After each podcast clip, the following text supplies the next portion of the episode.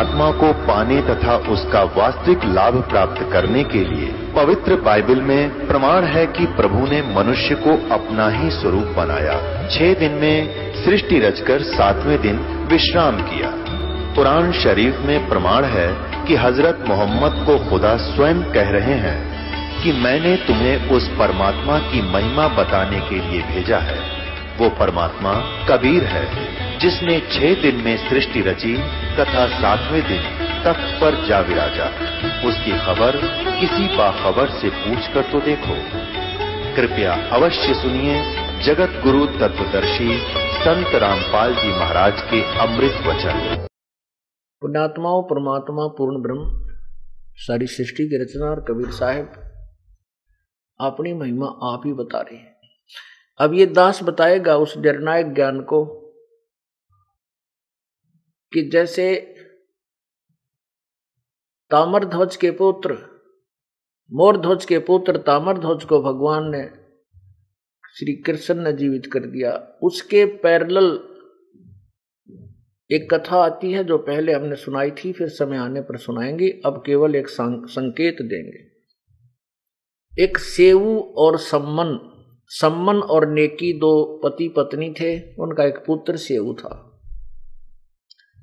परमात्मा कबीर जी उनके घर गए और ऐसी सती थी, उनका ऐसा, ऐसी व्यवस्था बन गई कि सम्मन ने अपने बेटे की गर्दन काट दी सेव की। और परमात्मा ने उस सेव के गर्दन को पुनर्जोड़ दिया और पंगत में बैठा दिया, अपने पास बैठा दिया और उसके निशान भी नहीं था कि उसकी गर्दन कटी थी या नहीं। अब जैसे प्रधानमंत्री के अंदर वो गुण भी होते हैं, वो शक्ति भी है जो एक मंत्री में होती है विभाग एक प्रांत के मंत्री में। और वो मुख्यमंत्री की से, की भी शक्ति होती है और स्वयं प्रधानमंत्री की शक्ति तो अथा होती है। तो ऐसे कबीर परमात्मा पूर्ण ब्रह्म के अंदर वो भी शक्ति है जो इस लेवल के काम भी वो बहुत आसानी से कर सकता है। और अपने लेवल के तो कहना है क्या? जैसे एक शेख तकी नाम का था, मुसलमान पीर था सिकंदर लोधी दिल्ली के बादशाह का। उसकी लड़की मृत्यु को प्राप्त हो गई। उसको कब्र में दबा दिया गया। कई दिनों से वो लड़की कब्र में दबी हुई थी। शेख तकी ने ईर्षावर्ष परमात्मा को, कबीर परमात्मा को जो है डिग्रेड करने के लिए, उनको नीचा दिखाने के लिए ये शर्त रख दी कि मैं तो इसको तब भगवान मानूँगा ये मेरी लड़की को जो कब्र में दबी हुई है, जीवित कर दे।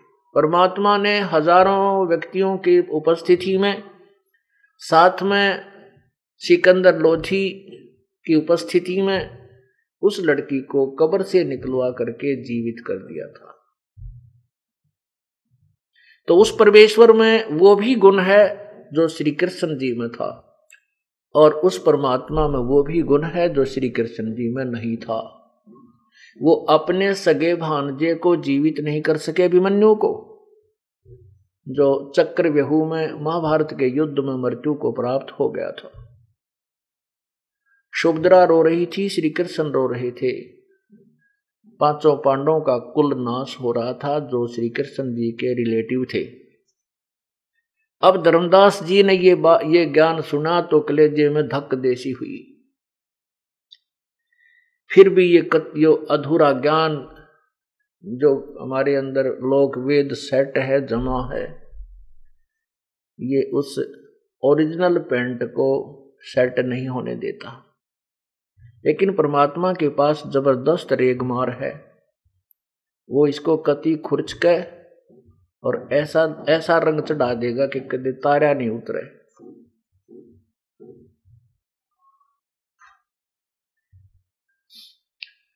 अब धर्मदास जी क्या कहते हैं? धर्म कहे, सुन जिंद तुम हम पाए दीदार। गरीबदास नहीं कसर, कुछ उधरे मोक्ष द्वार एक तरफ़ तो धर्मदास कह रहा है कि इसमें तो कोई शंका नहीं कि मेरे भाग उदय हो गए आप जैसे महापुरुष तत्व ज्ञानी मुझे मिल गए। लेकिन वो पुराना ज्ञान फिर अंगड़ाई लेता है। क्या कहता है? तिरदेवन की महिमा अपारम, ये है सर्वलोक करतारम। सुन ज़िंदा क्यों बात बनावे, झूठी कहानी मोहे सुनावे। ओ तेरा गज गजब इतना कुछ सुनकर फिर वो जो पुराना ज्ञान है, वो आगे फिर अड़के खड़ा हो जाता है।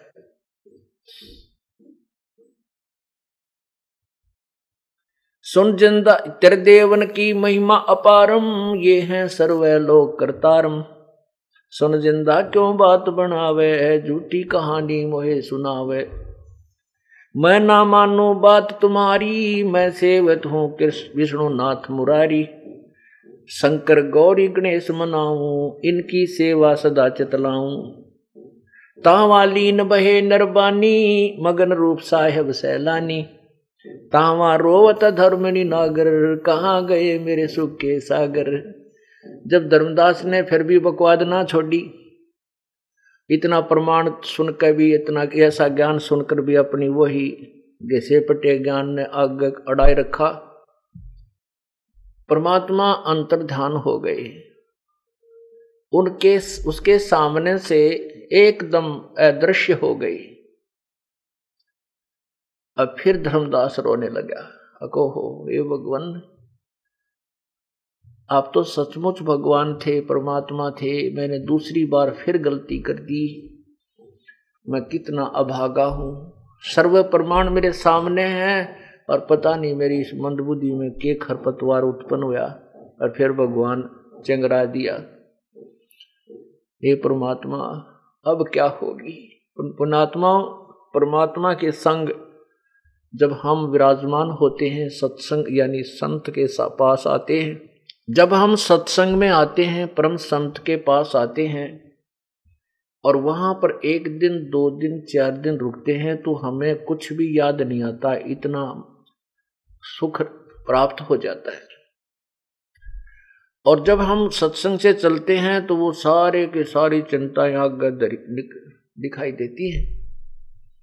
जाते ही वही मच्छर से लड़, लड़ने शुरू हो जाते हैं घर में जाते हैं और यहाँ बैठे हैं कोई चिंता नहीं, परमात्मा की अमरवाणी सुन रहे हैं। उसके ज्ञान से गद गद हो रही आत्मा ओत प्रोत हो रही है। एक तो आपको यहाँ जो आनंद है, एक यहाँ से बाहर निकलते बस में धक्कम धक्का है, किसी जीप में बैठ के नो नोले, नो क्यों बैठा धूमा छोड़ रहा, कोई कुछ कर रहा, कोई बूंडा बोल रहा है कोई कुछ। है, कोई खुले पीछा पर लड़ाई कर रहा है। फिर आगे जाके घर में देख, कोई कुछ कह रहा है, कोई कुछ कह रहा है, पड़ोसी कुछ लड़ाई करने तैयार हो रहा है। पता नहीं कितने हमारे शर्म में दर्द पैदा हो जाते हैं। ऐसे ही परमात्मा जब तक धर्मदास से वार्ता कर रहे थे, वो गदगद हो रहा था, लेकिन वो अपनी कमज़ोरी को फिर भी नहीं रोक सका। तो जब परमात्मा उनके सामने से अंतर्ध्यान हो गए, अपनी जो पूर्व पूजा थी, वह सारी बकती व्यर्थ नज़र आने लगी। और जो भगवान के पास बैठकर आनंद था, वो नहीं रहा। परमात्मा कहते हैं, राम बुलावा भेजिया, दिया कबीरा रो जो सुख है संत के संग में, वो बैकुंठ में ना हो परमात्मा कहते हैं, कबीर जी, अपनी महिमा पर बताते हैं। कि जो सुख संत के साथ रहने में, उसके पास सत्संग आदि सुनने में, विचार सुनने में है, वो स्वर्ग में भी नहीं है। क्योंकि स्वर्ग में भी ऐसा ही है। वह सबसे ज़्यादा बकवादे हैं, वहाँ उच्च सत्र की, नाचने, गाने, वही राग दवेश अपड़ के देखो स्त्री, देवता और इंद्रादि, स्वर्ग के राजा की, ब्रह्मा, विष्णु, महेश की। पहले तो हम इन्हीं कथाओं ने बढ़िया माना करते। अब पता चला ये तो जन साधारण जैसी ही लीलाएँ थी। जैसे एक समय एक राक्षस नहीं मर रहा था। एक जलंधर नाम का राक्षस नहीं मर रहा था, क्योंकि देवताओं से युद्ध कर रहा था, क्योंकि उसकी पत्नी पतिव्रता थी। और उसका तुलसी नाम था। सभी देवताओं ने भगवान विष्णु से कहा कि वो राक्षस नहीं मर रहा है तो किसी ने बता दिया कि उसकी पत्नी पति भरता है और उसका पति धर्म खंड हो तो वो मरे। विष्णु जी से कहा गया, विष्णु जी ने उस राक्षस का रूप बनाया और उसकी पत्नी के साथ विलास किया। तब वो राक्षस मर गया। उसके बाद उसकी पत्नी को जब पता चला कि मेरे पति की मृत्यु क्यों हुई, तब उसने पता चला कि ये तो विष्णु जी ने तेरे साथ छल किया है। उसने उसको श्राप दे दिया। अब कहने का भाव है कि ये चरित्र इन सुप्रीम देवताओं के हैं। तो वहाँ स्वर्ग में हम करांगे कि ये आग वहाँ लग रही है। अपने पुण्य से वहाँ कोई देव पद प्राप्त हो जाता है। पुण्य अक्षीण होने के बाद वहाँ से निकाल दिया जाता है, फिर चौरासी लाख योनियों में धक्के खाने ही पड़ते हैं। तो परमात्मा कहते हैं, कबीर राम बुलावा भेजिया, दिया कबीरा रोए।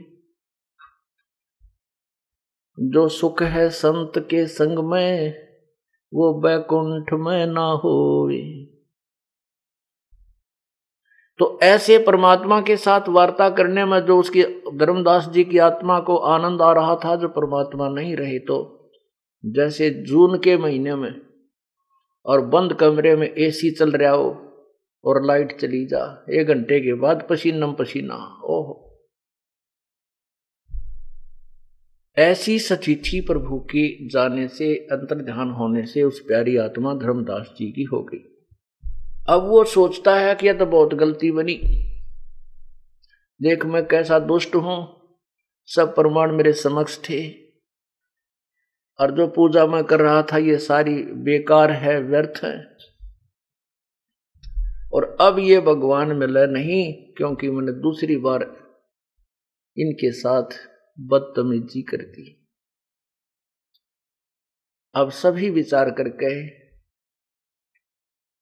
उस सभी पूजाओं को, तीर्थों के भ्रमण को, वृंदावन बरसाने में जाने को त्याग कर अपने सब गाँव सब नगर बांधोगढ़ की तरफ़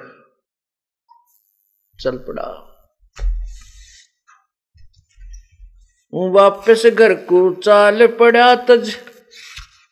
वृंदावन बरसाने को वापस घर को चाल पड़ा तज। वृंदावन पाखंड पूजा सब ही छोड़ी।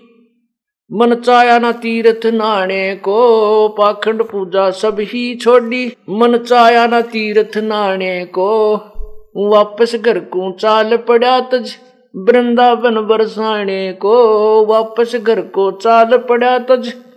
वृंदावन बरसाने को ये बंदी छोड़ तेरे पाने को। अब खोजो अपनी जान, भक्त मैं अर्ज़ करूँ। ज्ञान सुना दे, विधि बता दे। हो मेरा कल्याण, भक्त मैं अर्ज़ करूँ। इतनी कह कह साहेब कबीर, अंतर ध्यान होया जी। इतनी कह कह साहेब कबीर, अंतर ध्यान होया जी। अपनी गलती जान धर्मदास फूट फूट कह रोया जी। अपनी गलती जान धर्म दस फूट फूट कह रोया जी, भूल में जीवन खोया जी, अब हो गया सच्चा ज्ञान भक्त, मैं अर्ज़ करूँ। अमरवाणी आपको सुनाते हैं।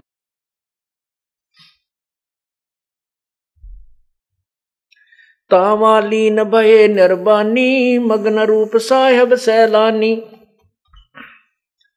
तावा रोवत धर्म निनागर, कहा गए मेरे सूखे सागर? तावा रोवत है वो धर्मनी नागर धन धर्मदास सेठ। और कहता, कहा गए मेरे सुख के सागर? अधिक वियोग हुआ हमसे ती जैसे निर्धन की लुट जा खेती। जो बोला भगवान, मैं इतना दुखी हूँ। मेरे साथ तो वो बन गई है कि जैसे कोई निर्धन किसान मुश्किल से खेती परिपक्व करे और उसको कोई लूट ले जा, ठा ले जा, दो झटके थे। अब उस गरीब किसान को पूरा वर्ष कैसे व्यतीत होगा, उसको खूब पता होता है। तेरे बालक भूखे मरेंगे, कोई मांगा दे, न उधारा दे। तो कहते, आज मेरे साथ ऐसा धोखा हो गया, जैसे निर्धन किसान की कोई खेती न लूट ले जा। अधिक वियोग हुआ हमसे तीज जैसे निर्धन की लुट जा खेती। कलप करे और मन में रोवे, दसों दिशा को वो मगजोवे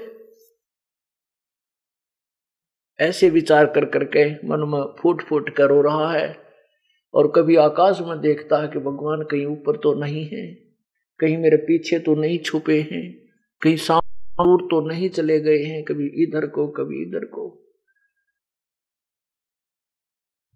फिर क्या अपनी नालायकी क्या बताता है? हम जाने तुम देह स्वरूपा हमारी बुझी अंध गर कूपा। हमने तो भगवान आपको अपने जैसे शरीर वाला मान के आपके साथ वाद विवाद किया। हम तो मनुष्य रूप तुम जाना, सुन सतगुरु का किया पियाना। पियाना मन प्रस्थान। हमने तो आपको मनुष्य जैसा जाना। और हे भगवान हे सतगुरु हे सच्चे ज्ञानदाता नो तो बता दो आप गए कहा मैं वहीं पहुँच जाऊँगा। हम तो, तो हम तो मनुष्य रूप तुम जाना सुन सतगुरु कहा किया पियाना। अगम ज्ञान कुछ मोहे सुनाया मैं जीव नहीं अवगत राया। तुम सतगुरु अवगत अधिकारी, मैं नहीं जाना लीला थारी। तुम अवगत अविनाशी साई, फिर मोको का मिलो गुसाई।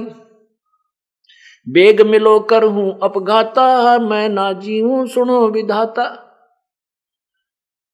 परमात्मा धनदास जी कह रहे हैं, या तो भगवान शीघ्र मुझे दर्शन दे देना, नहीं आपका दास जीवित नहीं रहेगा। अब मैं आत्महत्या करूँगा। क्योंकि जो ज्ञान, जो भक्ति में कर रहा था, वो सारी व्यर्थ है। और आपको मैंने रुष्ट कर दिया। अब मेरे सामने कोई भी रोशनी की किरण नज़र नहीं आ रही कि आप मुझे मिल सकते हो।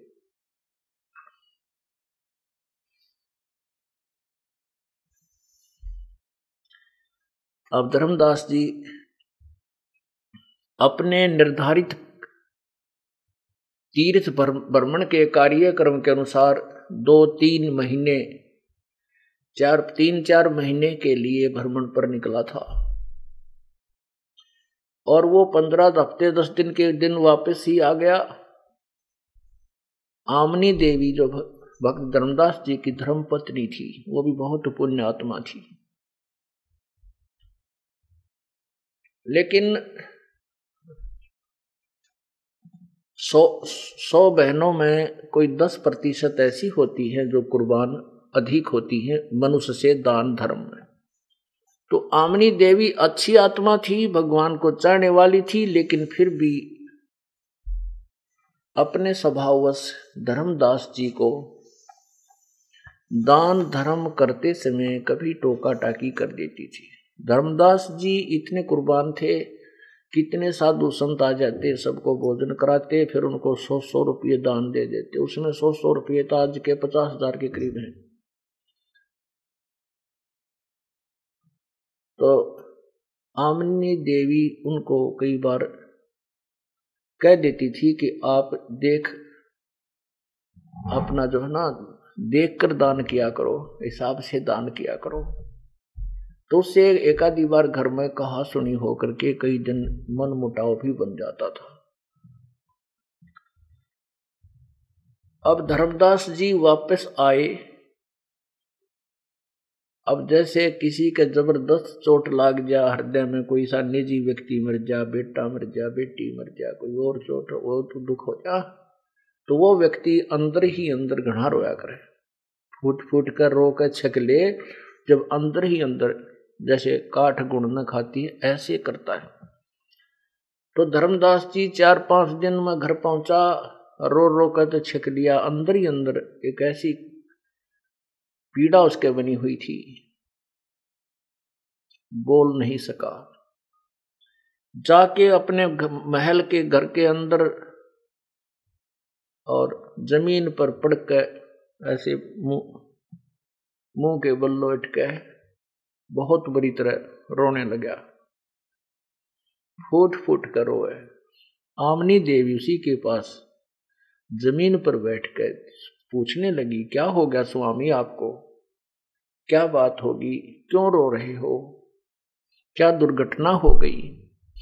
वो नहीं बोल पा रहा, रो ही रहा बुरी तरह।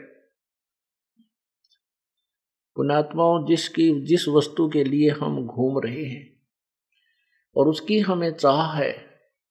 और वो हाथ से छूट गया और उसी के लिए हम डरे ढोरे थे और उसी के साथ वाद विवाद करके ठोकर मार दी और समुद्र में लाल फेंक दिया। उसने क्यों कर ढूंढाई? क्यों कर, कैसे पावे?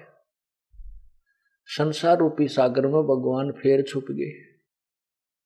और जिसके लिए सब कुछ कर रहे थे, वो सामने बैठा और फिर अज्ञानता के कारण उसको ना पहचान कर ठोकर मार दी। अब वो मिलेगा कैसे? इस सभी विचारों को करके अपने जीवन को व्यर्थ जानकर वो बहुत बुरी तरह रो रहा है। आमनी देवी ने कहा कि, हे भक्तजन, हे भक्त क्या बात होगी? क्यों रो रहे हो? मुझे बता तो दो, ताकि मैं भी आपके दुख में दुखी हो सकूँ। आमनी के भी आँखों में आँसू आ गए आमनी जी ने सोचा कि मैं इसका किसी ने पैसा धन निकाल लिया किसी लुटेरे चोर ने। क्योंकि भगत जी ने तो पाँच छह महीने में वापस आना था, ये आ गया हफ़्ते दस दिन में। धन के अभाव से, क्योंकि इसका धन चोरी हो गया है, उसके अभाव से ये वापस अपने कार्यक्रम को सत्कित करके आ गया है। वो स्वयं सोच रही है अपनी सोच से। कि ये इसलिए रो रहा है कि मैं कंजूस हूँ और इसको अब ये धन मांग, ये सोच रहा है कि मैं अब धन मांगूँगा या फिर कड़ा करेगी। और ये धार्मिक आदमी गणा है, बहुत ज़्यादा धार्मिक व्यक्ति है, इसने यही दुख हो रहा है लगता। तो कहती है कि भगत जी, मेरे से पहले जो गलती हुई वो माफ़ करना। आपके घर में कोई धन की कमी नहीं। आप कितना ही धन ले जाओ कोई बात नहीं, किसी ने कम्मे ने तेरा धन चोरी कर भी लिया, है, और चोर तो चोरी ही करा करते हैं। आपके भगवान ने बहुत दे रखा है, आप फिर ले जाओ। वो सोच रही है कि मुझे दोष लगेगा, भक्त इस बुरी तरह रो रहा है, और मेरे इस कंजूस स्वभाव से आज मैं जो है पाप की भागनी बनूँगी। अब धर्मदास नहीं बोल पा रहा है फिर बुरी तरह रो रहा है। आमनी देवी कहती है कि, भगत जी, मैं अपने इकलौते पुत्र नारायण दास की कसम खाकर कहती हूँ, मैं तुझे कभी नहीं मना करूँगी, आप इस तरह मत रो।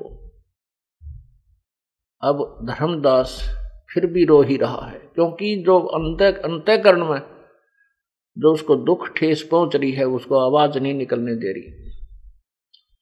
आमनी ने फिर दूसरी बार फिर कहा कि, भगत जी, मैं, आप सत्कर मानो आप कितना ही पैसा ले जाना मैं बिल्कुल मना नहीं करूँगी और कोई बात नहीं, किसी दुष्ट ने तेरा पैसा चुरा भी लिया तो।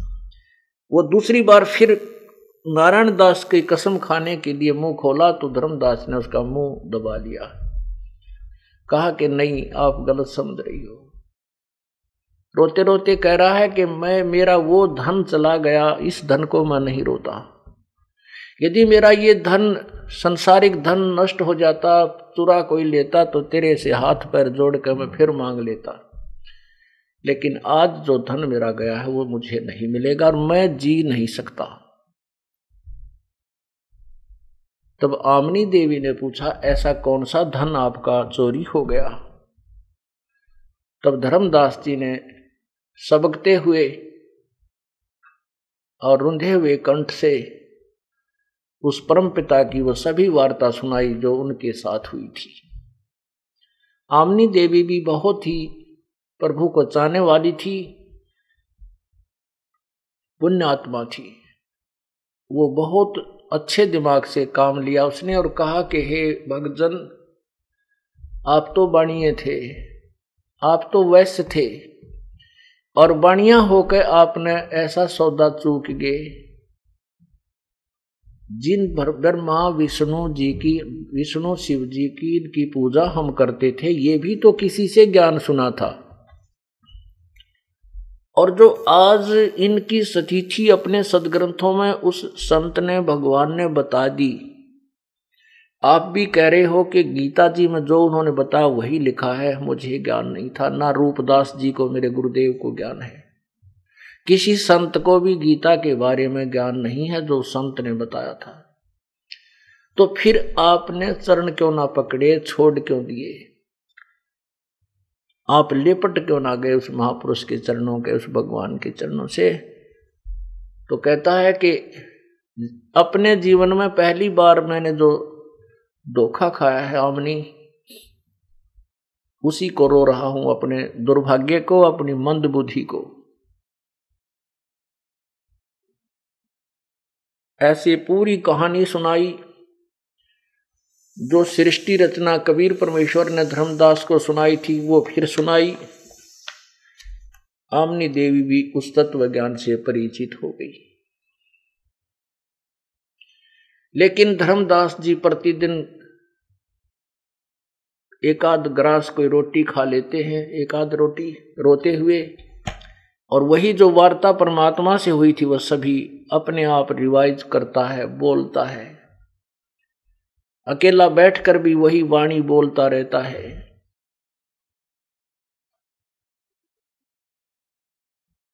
और घर से बाहर अपने द्वार पर बैठ जाता है, कोई दूर तक दृष्टि गाड़े रहता, जैसे पागल देखता है, जैसे भीलड़ी देखा करती श्री राम के आने की इंतज़ार किया करती थी।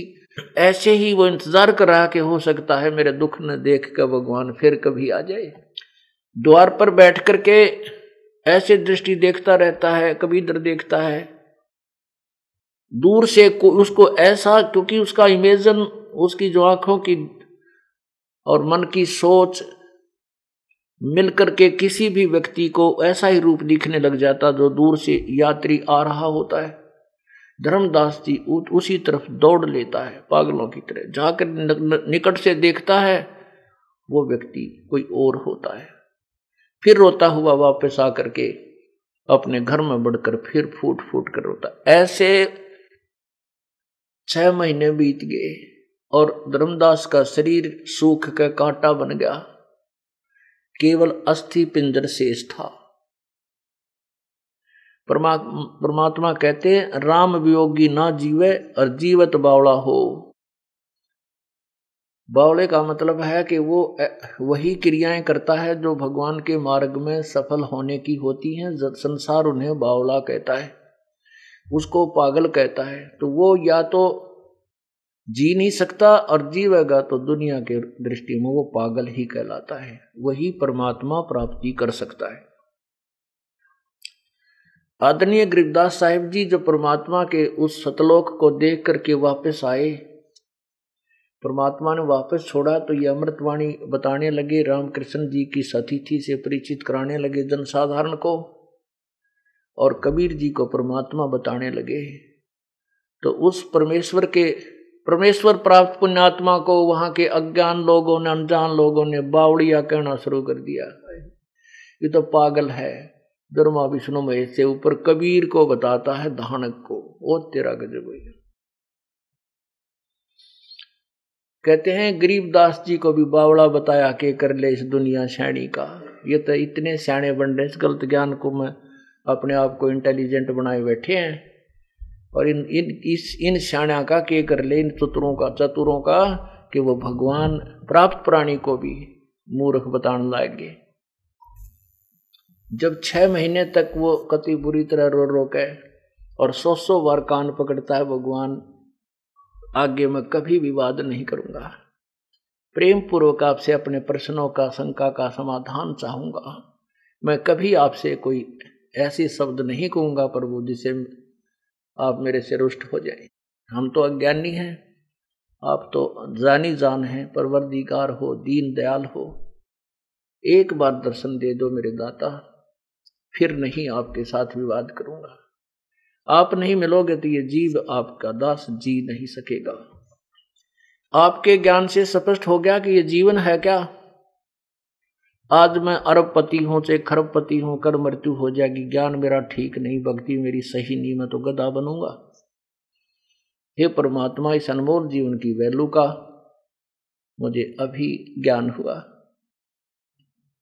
जब इस तरह वो तड़फ तड़फ कर बिल्कुल उसके अंदर की सारी वो फड़क निकल गई, वह करड़ापन निकल गया, तब परमात्मा ने आमनी देवी में चेतना प्रदान की। आमनी देवी ने एक दिन पूछा, कि हे भगत जी आपकी ये दशा होगी है, आप कुछ दिन के ही मेहमान हैं। आप अधिक जीवित नहीं रह सकते। मुझे एक बात बताओ कि परमात्मा ने, उस संत ने जो भी तेरे से वार्ता की थी, उसमें कोई संकेत किया हो? कुछ बात कही हो कि वो कैसे मिल सकते हैं आपको? आप वही विधि अपनाइए। तब उसको याद आया कि परमात्मा ने वार्ता के दौरान कही थी कि जहाँ भी कोई धर्म भंडारे होते हैं, विधिवत साधना होती है, कोई तो वहाँ मैं अवश्य जाता हूँ। वो परमात्मा ने इसीलिए कही थी कि इसका या मरोड़ी लग गएगी जब ये फिर बकवाद करेगा तो और फिर वो याद दिलानी थी। परमात्मा ने सोच सचिदर मैं करूँ, अपने जन के काज तो धर्मदास जी को भी वह बात याद आ गई कि एक दिन उन्होंने ये कहा था कि जहाँ कोई धार्मिक भंडारे यानी धर्म यज्ञ होती है तो मैं अवश्य वहाँ पर पहुँचता रहता हूँ, क्योंकि उन धर्म यज्ञों में धार्मिक लोग ही जाते हैं। वहाँ मैं जाकर के अपना ज्ञान प्रचार करता हूँ, भगवान कहते हैं। और धार्मिक लोग ही मेरे ज्ञान को समझ सकते हैं। अब किसी पहाड़ी दौरा बैठ कर समझाने लगूँ तो वो सुने नहीं सुने फिर लड़ पड़े। क्योंकि वो जिस इष्ट मानता है, वो आगे मान नहीं सकता। तो जो परमात्मा को चाहनी चाहने वाली आत्माएँ हैं, उन्हीं से मैं डिस्कस करता रहता हूँ। उनमें से एकादि स्वीकार भी कर लेती है।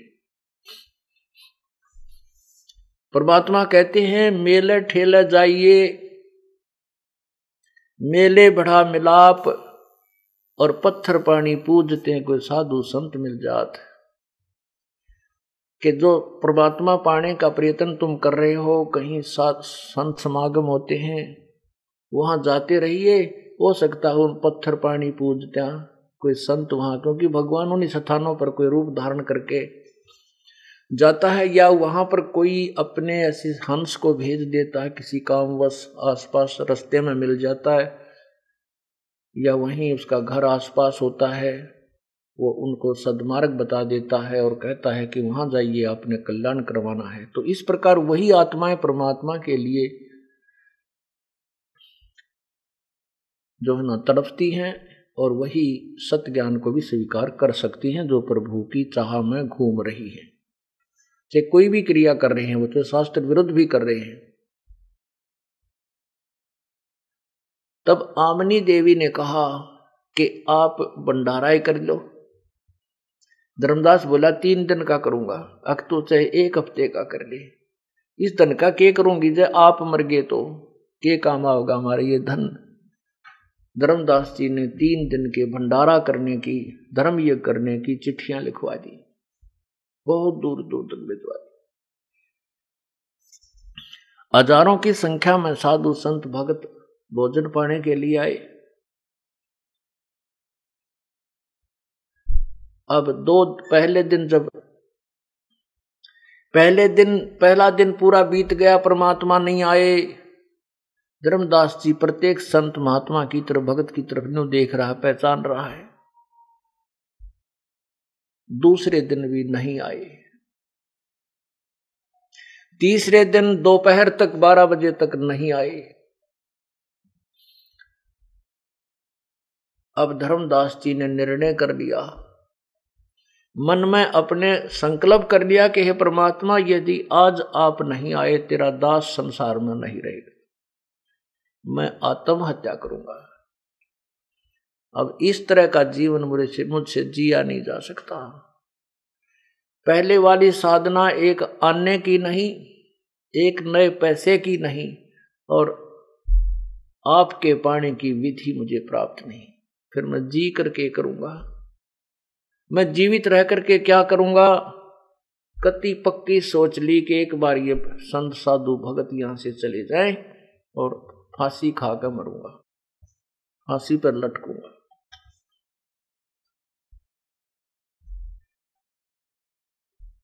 कुछ देर के बाद वो फिर उन संतों के पास भंडारा चल रहा था, वहाँ घूम रहा था, देख रहा था। थोड़ी सी दूरी पर क्या देखता है? दो सौ फुट की दूरी पर एक वृक्ष था, कदम का पेड़ था। उस कदम के पेड़ के नीचे वो परमात्मा, उसी ज़िंदा वाली वेशभूषा में विराजमान थे। अब धर्मदास जी बहुत स्पीड से वहाँ दौड़ के गया, भाग कर गया, ऐसे ध्यान से देखा वो हो ये तो वही भगवान है, चरणों में गिर गया, छाती से लिपट गया, चिपट गया उनका, रोवा बुरी तरह। जैसे बालक अपने माता पिता के सीने से लिपट कर रोता है जो घर पर छोड़ दे मामा के चली जा, फिर आमत है। इस प्रकार बुरी तरह रो रहा है। परमात्मा बोले, धर्मदास, तेरी सच्ची लगन को देख करके मैं यहाँ पर आया हूँ। तो आप ऐसे करो कि इन भक्तों को विदा करो। और इनको मेरे विषय में नहीं बताना है। आप जाओ, इनको विदा करो। धर्मदास को तो वही कहते हैं, दूध का जला हुआ लस्सी को भी फूकता है। आँखों की तरफ़ देख कर रो कर बहुत ही मायूस होकर कहता, भगवान, अब मत जाना। मुझसे बहुत गलती बनी। मैं बहुत नीच आत्मा हूँ, परमात्मा। मेरा वो गंदा ज्ञान, वो अधूरा ज्ञान मुझे टेकन नहीं देता। अब परमात्मा कोई भी बात नहीं करूँगा। आप मुझे ज्ञान बताना, आपका दास सारे ज्ञान को सुनेगा। आप जाना मत, परमात्मा बोले, नहीं जाऊँगा। वो चलने को होता है, फिर कहता भगवान, आप जाना मत। परमात्मा कहते, नहीं जाऊँगा। आप इनको विदा करो। बस एक मिनट में उनको देकर पैसे वैसे विदा कर दिया, जैसा वो कर रहा था। फिर परमात्मा से प्रार्थना की, आप हमारे घर चलिए, ये झोपड़ी दास की साथ ही है। बहुत बड़ा महल था उसका। परमात्मा उसके साथ उनके महल में गए और अपनी पत्नी से कहता कि, आजा आमनी, मेरा वो धन मिल गया। जिसकी मुझे छह महीने से तरफ़ थी, तलाश थी, खोज थी। आमनी देवी ने एक पैर आम, जैसे भी घर में जो व्यवस्था थी, उस बुढ़े पर बिठा दिए, भगवान एक चेयर पर और स्वयं एक पैरामनी ने पकड़ा, एक धर्मदास पकड़े हुए थे। और बहुत लिपट रहे थे उनके चरणों से। आमनी देवी ने कहा, है भगवान, आप तो महापुरुष हो, आप तो जानी जान हो, आपने अपने भगत को इतना दुखी नहीं करना चाहिए था। ये तो बहुत नरमात्मा का व्यक्ति है। ये परमात्मा, ये तो बहुत दुखी हो गया। इसको तो मैं सांत्वना देती रही, नहीं तो ये कभी का सुसाइड कर लेता। परमात्मा कहते हैं कि बेटी, ये जो कुछ भी किया, ये हमने ही किया। मैंने इसको दुखी नहीं किया। इसके अंदर जो गंदा ज्ञान भरा था इसको प्यास वो नहीं लगने देता, वो भूख नहीं लगने देता जो इसके अंदर अधूरा ज्ञान था। अब इसको उपवास करा दिया छह महीने का। ये मेरी बात को नहीं मान रहा था। अब ये लोहा गर्म किया है मैंने, जैसे ठंडे लोहे पर कितने अथोड़े मार ले, कितने घड़ मार ले, वो टेढ़ा मेढ़ा हो जाता है। वो वस्तु नहीं बनती जो कारीगर बनाना चाहता है। बेटी, यो ठंडा लोहा हो रहा था, यो अपने ज्ञान को फाइनल मान कर सेट हो रहा था। इसको अब ताव दिया है मैंने। अब यो इतना नरम हो गया, इतना गर्म हो लिया कि जो भी थोड़ी मारूँगा, ये जो बनाना चाहूँगा, यो बन जाएगा। इसकी कीमत बनाने के लिए मुझे छह महीने इसको ये ताव दिया है। तब दोनों ने उस तत्व ज्ञान को पूर्ण रूप से सुना। एक हफ़्ते तक भगवान अपने घर पर रखे, खूब प्यार दिया, सारी कथा रह रह कर सुनी। एक दिन धर्मदास जी के मन में बहुत तड़फ हुई परमात्मा। वैसे तो आप जो कह रहे हो परमात्मा सारी सत्य है। परंतु ये मन पापी जो है, उस पुराने रंग में रंगा हुआ है और आज तक इस ज्ञान को किसी ने नहीं सुनाया। ये परमात्मा हमने तो न तो रामकृष्ण का स्वर्ग देख रखा, विष्णु का लोक भी नहीं देख रखा, हमने सुने सुनाए ज्ञान से ही वहाँ जाने का टारगेट बना रखा है। आप जो कह रहे हो, मैं इसको सत्य मानता हूँ और आपके द्वारा ज्ञान से मैं संतुष्ट हूँ और भक्ति विधि से भी संतुष्ट हूँ। परंतु मेरा मन पापी कहीं मुझे डगमग ना कर दे, क्योंकि इसके, आपके अतिरिक्त इसका कोई दूसरा गवाह नहीं है। आप मुझे आपका वो स्थान दिखा दो। प्रभु भी चाहते थे कि आने वाले समय में जो भक्ति युग आएगा, भक्ति काल आएगा, ये वर्तमान में जो चल रहा है, अब इसके लिए परमात्मा ने अपने साक्षी तैयार करने थे, अपने गवाह बनाने थे कि आने वाले समय में इस मेरे ज्ञान के ये गवाह आगे काम आएँगे। तो परमात्मा ने कहा अच्छा बेटा, तुझे वो सतलोक दिखाता हूँ। अब परमात्मा चले गए कि मैं फिर कभी आऊँगा। फिर सूक्ष्म रूप में आए, यानी केवल धर्मदास को दिखाई दे रहे थे, और बोले, धर्मदास, चल, तुझे सतलोक ले चलता हूँ। चलो महाराज, दिखाओ। तो धर्मदास की आत्मा को निकाल लिया, धर्मदास का शरीर वहाँ अचेत पड़ा है। परमात्मा सतलोक में लेकर गए और उससे पहले यहाँ इक्कीस ब्रह्मांड सारे दिखाए। काल का निध स्थान दिखाया, जहाँ एक लाख प्राणियों को नित खाता है, वो तपतशिला दिखाई, ब्रह्मा, विष्णु, महेश के लोक दिखाए, स्वर्ग दिखाया। यहाँ के धर्म धर्मराज का वो स्थान दिखाया। और जहाँ ये काल तीन रूप में रहता, वो दिखा, देख, ये ऐसे छल किए हुए यहाँ ब्रह्मा को उत्पन्न करता है, इस क्षेत्र में विष्णु को उत्पन्न करता है, इस क्षेत्र में शिव को उत्पन्न करता है, इनको बेहोश किए कर लेता है। और फिर सचेत करता है, ये यहाँ छुपा रहता है, अपनी योग माया से। उधर से धर्मदास अचेत हो गए। आसपास के कुल के लोग एकत्रित हुए। हाहाकार मच गया, ये मरेगा। ना खा रहा है ना पी रहा, ना आँखें खोल रहा है। केवल दिल दिल धड़क रहा है। श्वास चल रहा है। तीन दिन बीत गए, तीसरे दिन।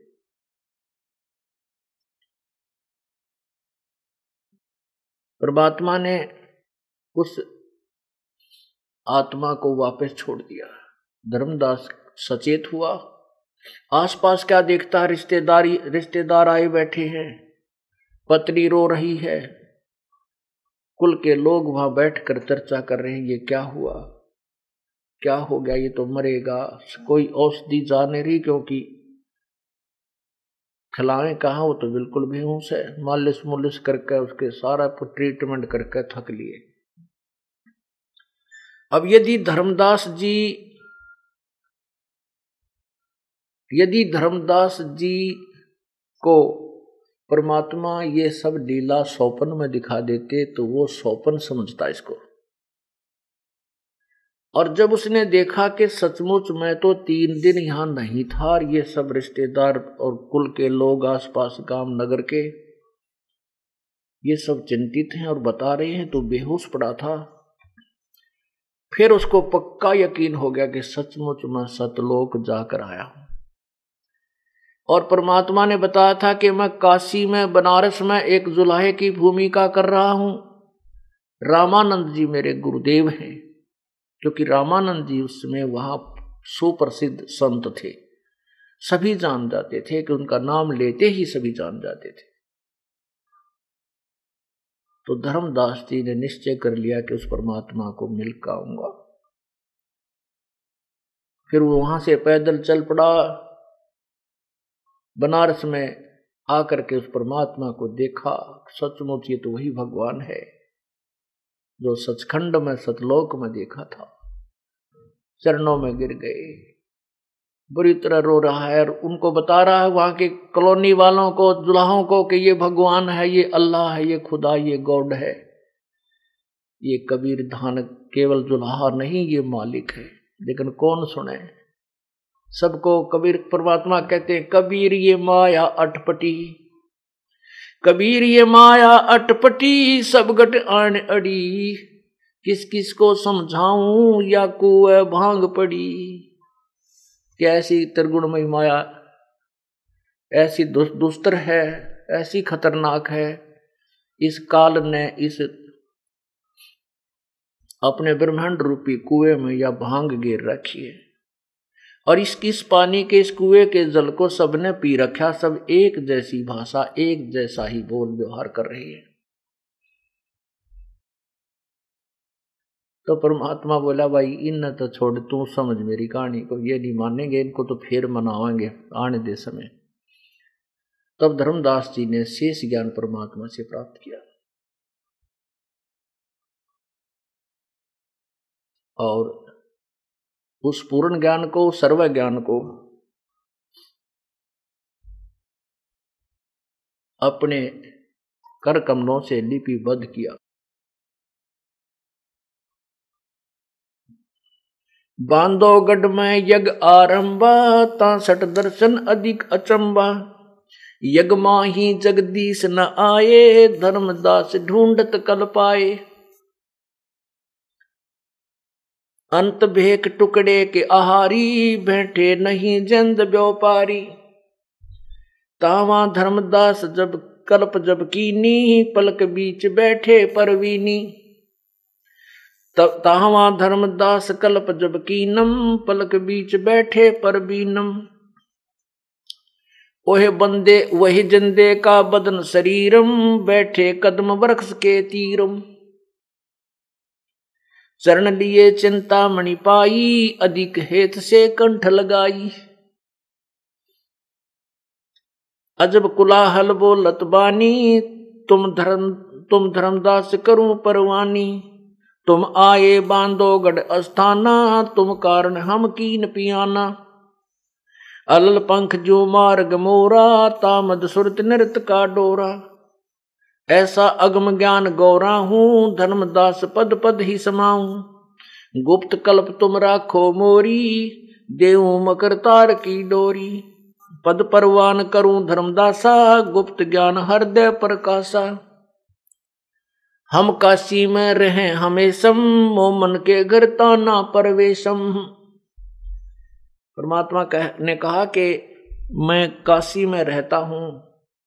और वहाँ मोमिन के घर, मोमिन मुसलमान को कहते हैं।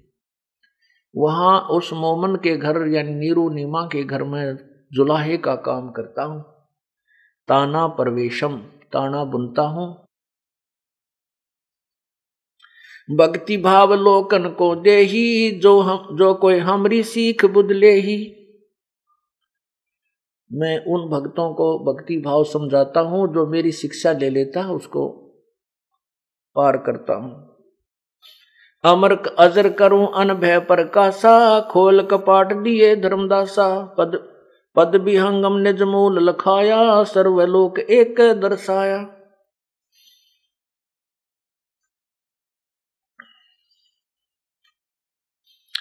सकल सृष्टि में देखा ज़िंदा, जामन मरण कटे जम फंदा। अब क्या होता है? सब ज्ञान से परिचित होकर के, सृष्टि रचना से भी परिचित होकर के, धर्मदास जी ने एक दिन प्रश्न किया ये परमात्मा, हम तो इतने नीच हैं। हम इतने तुच्छ हैं, इतनी भयंकर गलती करके आए हैं परमेश्वर। आपको त्याग कर इस काल के साथ हम हट करके आए थे। और हमने अपने पैर पे आपका भाड़ा मार रखा भगवान। अब पूर्ण समझ में आ गया। ये प्रभु, आपने फिर भी कैसे हम दुष्टों पर, तुच्छ जीवों पर कैसे दया करी? हे परमात्मा, आप बहुत दयालु हो। ये प्रभु कृपा आपके यहाँ आगमन की कुछ सती थी मुझे बताइए। तो परमात्मा कबीर जी, क्योंकि हमने भगवान की जो परिभाषा है, वो कति उलट सुन रखी है। और एक दो तीन वर्ष तो हम बेशक सुनते रहे, इस ज्ञान को ग्रहण नहीं कर पाते। पुण्यात्माओं, आपको उपदेश मिल चुका है। आप इस पथ के पंथी हो चुके हो। आप हमारे बच्चे हो चुके हो क्योंकि जो माता पिता से शरीर में बच्चे उत्पन्न होते हैं, वो रज बीरज के होते हैं, उसको बिंद के कहते हैं।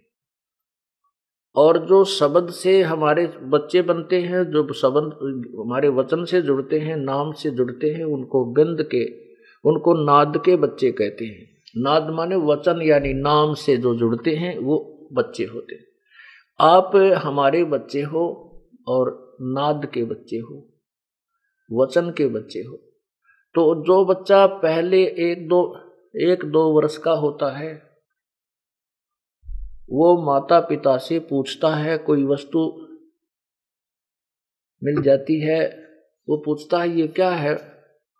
पिताजी पिताजी कहता, भाई, यो मारकर है ए यो मारकर है ए फिर कहता, ये मारकर है ए वो ए करता करता, और कोई और ही काम लग जाता है, बच्चा खेलने लग जाता है, और वो स्वीकार नहीं करता कि पिताजी क्या कह रहे और वो ये भी नहीं सोच रहा, ये भी नहीं मानता कि पिताजी झूठ बोल रहे हैं।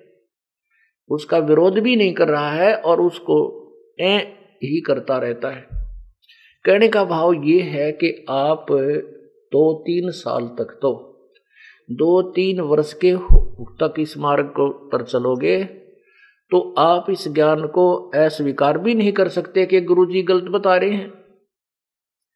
लेकिन आपकी वह ए को नहीं मिटे आप कुछ ना कुछ न सोचे जाओगे, वो मतलब ग्रहण नहीं कर पाते इसको अच्छी तरह।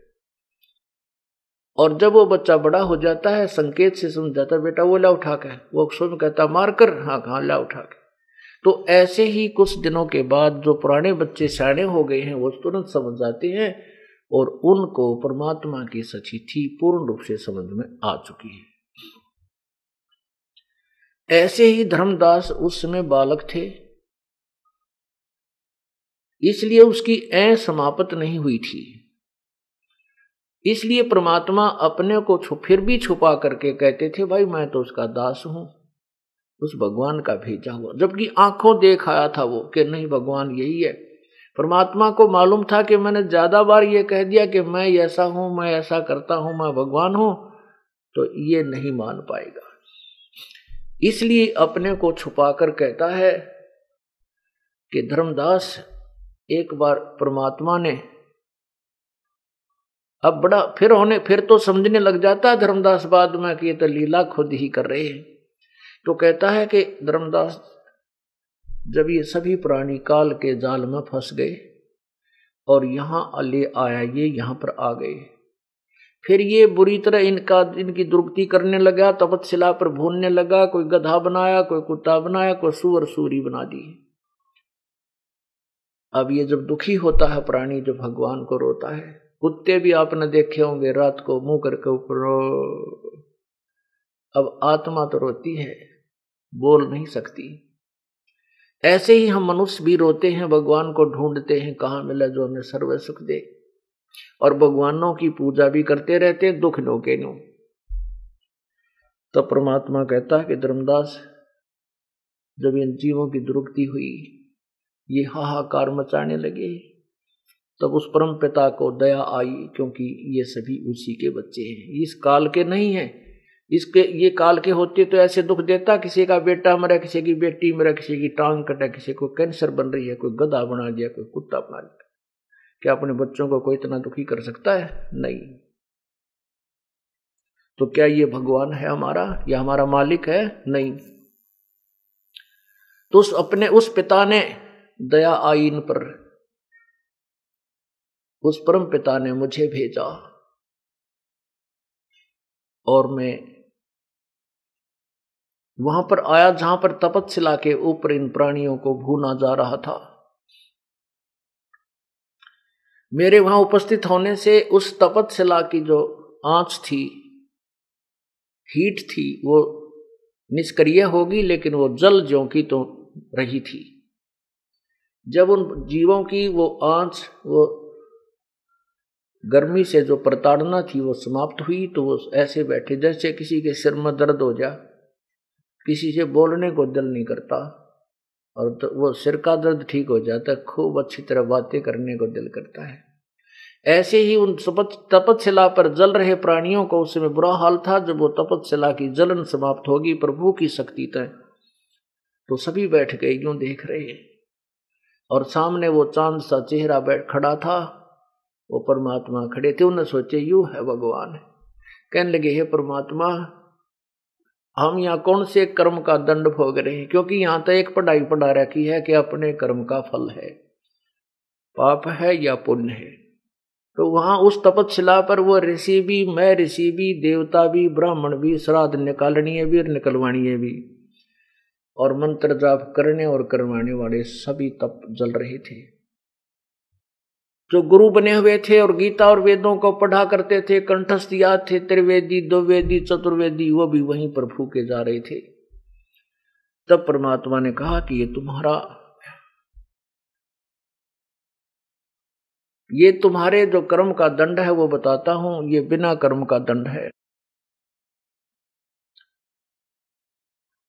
तुमने सतलोक में गलती की थी, पूरी सृष्टि रचना सुनाई। अब वहाँ तो सारी समझ में आवत थी उनके, क्योंकि फांसी लग रही थी। अब यहाँ तो हम अपने अपने रंग में रंगे हुए हैं, समय पर टूक मिल रहे हैं। एक आदि कार को मोटरसाइकिल होगी, ईब हमने कोई प्रवाह को ना।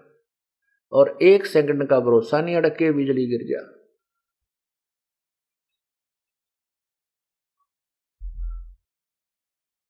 तो वहाँ जब हम दुखी हो जाते हैं, तब तो हमसे कुछ भी कह और करवा ले। हम सारी मान लेते हैं। यदि हम इसको बिल्कुल निर्णायक, एक न्यूट्रल माइंड से सोच कर और इस ज्ञान को स्वीकार कर ले, सारे झंझट मिट जाए। तो वहाँ पर वह सभी पूरी सृष्टि रचना सुनाई और परमात्मा ने कहा कि ये द्विवेदी त्रिवेदी चतुर्वेदी, यानी तीनों वेदों को जो कंठस्थ याद करते थे, उनको त्रिवेदी कहते थे। जो चारों वेदों को कंठस्थ गोटिया करते थे और महिमा बनाए बैठे थे, महर्षि मंडलेश्वर कहलाते थे, उनको चतुर्वेदी कहते थे। कहा कि ये त्रिवेदी, द्विवेदी, चतुर्वेदी, ये सब ऋषि गुरु महंत सारे यहाँ पर जल रहे हैं। तो तुम्हारी साधना के काम आई तुम्हारे। तो वहाँ तो सारी समझ मावत न बोले हाँ जी, ठीक कह रहे हो भगवान। ये परमात्मा, वो गुरु लोग और वो जो देव, गीता और वेदों के पुजारी पढ़ने वाले कहते हैं, हमें तो किसी ने ये, यही, ये ज्ञान बताया नहीं, हमें तो यहीं तक सीमित किया हुआ था। फिर वो सारे ज्ञान से परिचित होकर के कहते हैं ये भगवान, हमें छुटवा लो इस काल के जालते परमात्मा ने कहा कि नहीं। मेरे इस इस काल के जाल से मैं तब छुड़वा सकता हूँ जब तुम मृतलोक में मनुष्य जीवन पाओ और मेरे इस तत्व ज्ञान से परिचित होकर के इस सत्य नाम का जाप करो सार नाम प्राप्त करो।